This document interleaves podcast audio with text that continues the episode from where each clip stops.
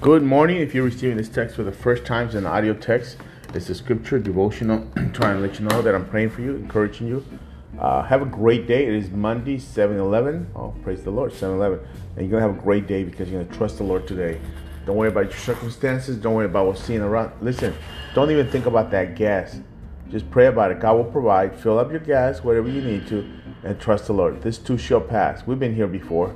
We've been here in this situation, but God will provide. Don't worry about inflation. God has it, got you covered.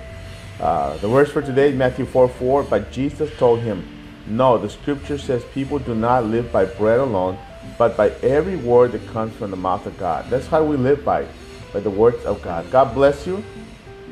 Today you determine you're going to have a wonderful day because God is on your side. He's helping you. He's by you. He's by your side. So, Monday, live at 6, 6 p.m. on Facebook, YouTube, Instagram, and prayer at 6 o'clock. Come out to pray with us at the church.